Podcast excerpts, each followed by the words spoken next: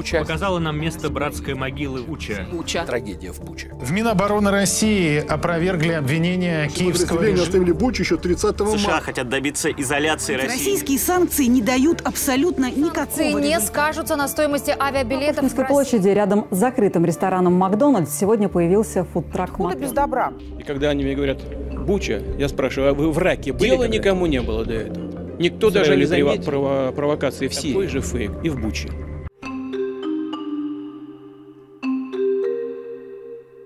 Вы слушаете подкаст «Идель Реалии. Нет войне».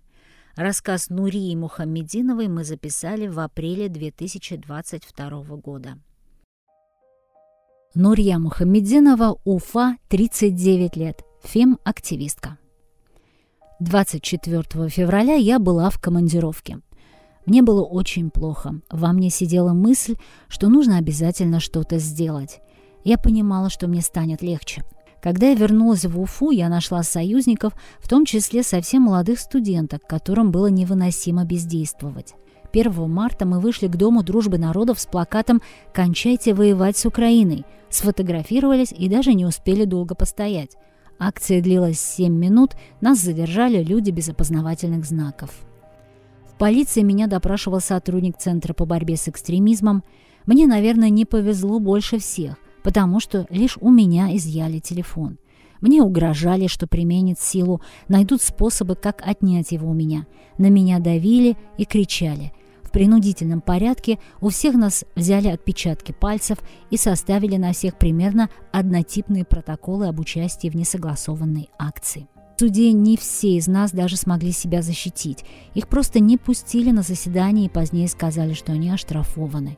Меня признали участницей несанкционированного пикета и дали штраф на 5000 больше, чем всем остальным.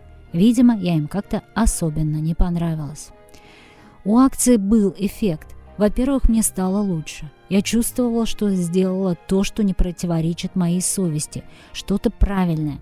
Каждый из нас является для кого-то ролевой моделью, и люди видят, что она не боится. Она выходит и высказывает свою позицию. А если Нурия не боится, то почему бы и мне что-то не сделать? Наша акция не имела массового эффекта, но сыграла свою роль. Все происходящее просто ужасно. Я иногда просыпаюсь и думаю, что мы воюем с Украиной? Я уже думала, что прошла все стадии. И отрицание, и гнев, и торг. Но до стадии принятия я дойти не могу. Я нахожусь в глубочайшей депрессии. Все это у меня просто не укладывается в голове. Это ужасно.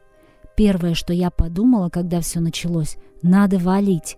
Это самая логичная реакция, мне есть что терять. С другой стороны, я не знаю, в какое еще время активизм был так необходим и востребован, как сейчас.